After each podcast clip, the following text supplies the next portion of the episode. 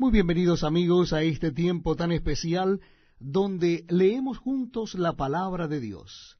Les invito a que busquen en sus Biblias o en el Nuevo Testamento el capítulo primero de la primera carta de Pedro. Primer carta del apóstol Pedro, capítulo primero. Dice así la palabra de Dios. Estamos leyendo en la primera carta de Pedro, capítulo uno.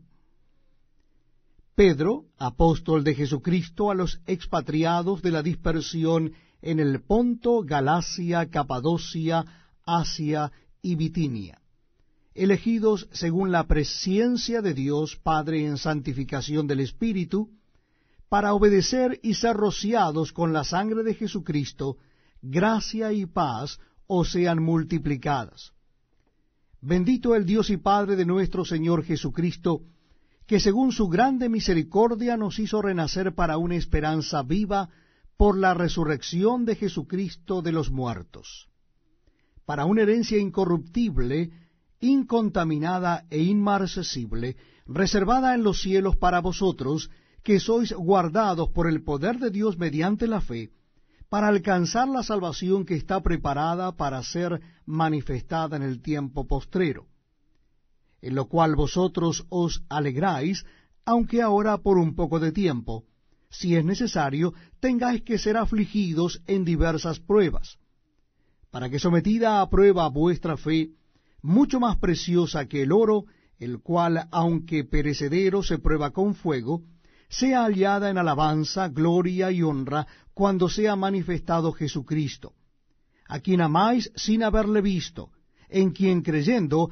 aunque ahora no lo veáis, os alegráis con gozo inefable y glorioso, obteniendo el fin de vuestra fe, que es la salvación de vuestras almas.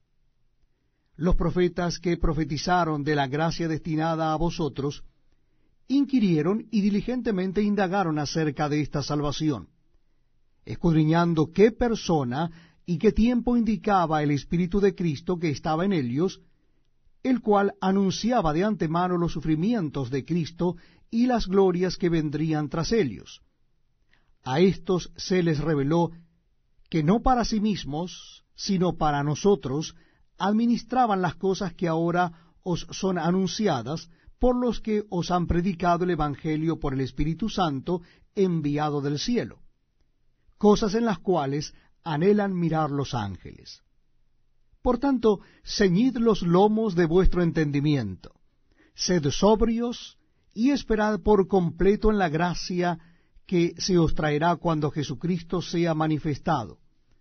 Como hijos obedientes, no os conforméis a los deseos que antes teníais estando en vuestra ignorancia, sino como aquel que os llamó es santo, sed también vosotros santos en toda vuestra manera de vivir, porque escrito está, sed santos porque yo soy santo.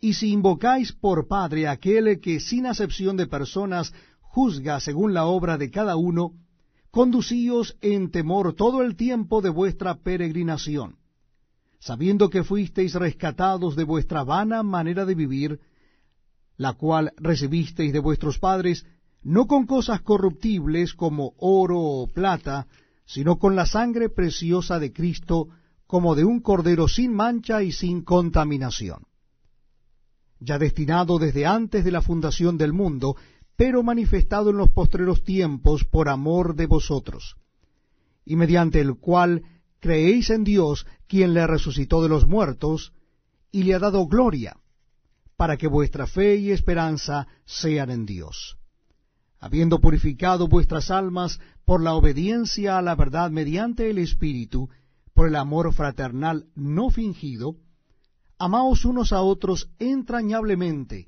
de corazón puro, siendo renacidos, no de simiente corruptible, sino de incorruptible, por la palabra de Dios que vive y permanece para siempre. Porque toda carne es como hierba, y toda la gloria del hombre como flor de la hierba la hierba se seca y la flor se cae, mas la palabra del Señor permanece para siempre. Y esta es la palabra que por el Evangelio os ha sido anunciada. Estamos compartiendo la lectura de la palabra de Dios. Les invito a que busquen en el Nuevo Testamento el capítulo 2 de la primera carta de Pedro. Primera carta de Pedro, capítulo 2. Vamos a leer juntos esta carta que la encontramos en el Nuevo Testamento. Primera carta de Pedro, capítulo 2. Dice así la palabra de Dios.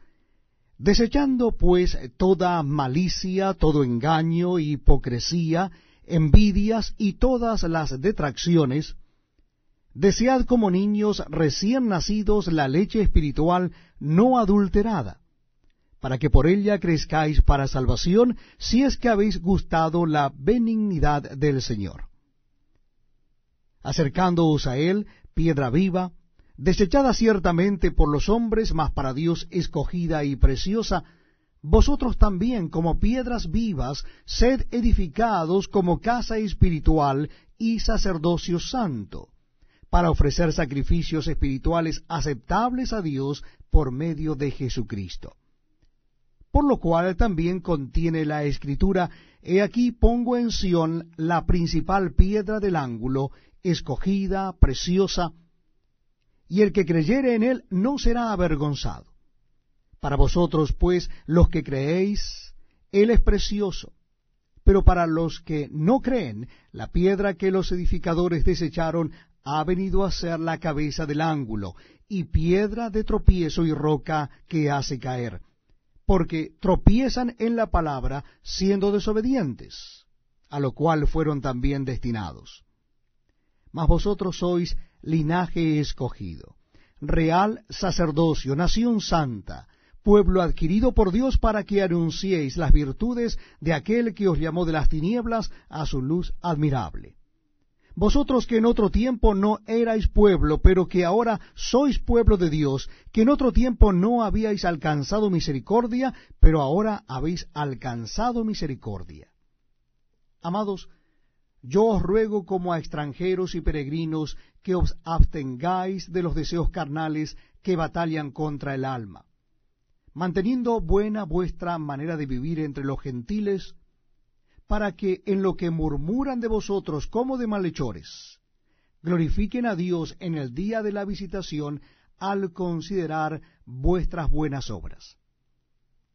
Por causa del Señor, someteos a toda institución humana, ya sea al rey como a superior, ya a los gobernadores como por él enviados para castigo de los malhechores y alabanza de los que hacen bien. Porque esta es la voluntad de Dios, que haciendo bien hagáis callar la ignorancia de los hombres insensatos, como libres, pero no como los que tienen la libertad como pretexto para hacer lo malo, sino como siervos de Dios honrad a todos, amad a los hermanos, temed a Dios, honrad al rey. Criados, estad sujetos con todo respeto a vuestros amos, no solamente a los buenos y afables, sino también a los difíciles de soportar. Porque esto merece aprobación si alguno a causa de la conciencia delante de Dios sufre molestias padeciendo injustamente pues, ¿qué gloria es si pecando sois abofeteados y lo soportáis? Mas si haciendo lo bueno sufrís y lo soportáis, esto ciertamente es aprobado delante de Dios. Pues para esto fuisteis llamados, porque también Cristo padeció por nosotros, dejándonos ejemplo para que sigáis sus pisadas, el cual no hizo pecado ni se halló engaño en su boca quien cuando lo maldecían no respondía con maldición, cuando padecía no amenazaba, sino encomendaba la causa al que juzga justamente, quien llevó él mismo nuestros pecados en su cuerpo sobre el madero, para que nosotros, estando muertos a los pecados, vivamos a la justicia, y por cuya herida fuisteis sanados porque vosotros erais como ovejas descarriadas, pero ahora habéis vuelto al pastor y obispo de vuestras almas. Gracias por acompañarnos en este tiempo tan especial donde damos lectura a la palabra de Dios. Lo estamos haciendo en el Nuevo Testamento. Nuestra cita bíblica es Primera Pedro capítulo 3. Primera epístola de Pedro, capítulo 3. Dice así la palabra de Dios. Asimismo, vosotras mujeres, estad sujetas a vuestros maridos, para que también los que no creen a la palabra sean ganados sin palabra por la conducta de sus esposas, considerando vuestra conducta casta y respetuosa. Vuestro atavío no sea el externo de peinados ostentosos, de adornos de oro o de vestidos lujosos, sino el interno, el del corazón, en el incorruptible ornato de un espíritu afable y apacible, que es de grande estima delante de Dios. Porque así también se ataviaban en otro tiempo aquellas santas mujeres que esperaban en Dios, estando sujetas a sus maridos como Sara obedecía a Abraham, llamándole Señor, de la cual vosotras habéis venido a ser hijas, si hacéis el bien, sin temer ninguna amenaza. Vosotros, maridos, igualmente, vivid con ellas sabiamente, dando honor a la mujer como a vaso más frágil y como a coherederas de la gracia de la vida, para que vuestras oraciones no tengan estorbo. Finalmente, sé todos de un mismo sentir, compasivos, amándos fraternalmente, misericordiosos, amigables, no devolviendo mal por mal, ni maldición por maldición, sino por el contrario, bendiciendo, sabiendo que fuisteis llamados para que heredaseis bendición. Porque el que quiere amar la vida y ver días buenos, refrene su lengua de mal y sus labios no hablen engaño. Apártese del mal y haga el bien, busque la paz y sígala, porque los ojos del Señor están sobre los justos y sus oídos atentos a sus oraciones. Pero el rostro del Señor está contra aquellos que hacen el mal. ¿Y quién es aquel que os podrá hacer daño si vosotros seguís el bien? Mas también si alguna cosa padecéis por causa de la justicia, bienaventurados sois. Por tanto, no os amedrentéis por temor de ellos, ni os conturbéis, sino santificad a Dios el Señor en vuestros corazones, y estad siempre preparados para presentar defensa con mansedumbre y reverencia ante todo el que os demanda razón de la esperanza que hay en vosotros, teniendo buena conciencia, para que en lo que murmuran de vosotros como de malhechores sean avergonzados los que calumnian vuestra buena conducta en Cristo. Porque mejor es que padezcáis haciendo el bien, si la voluntad de Dios así lo quiere, que haciendo el mal.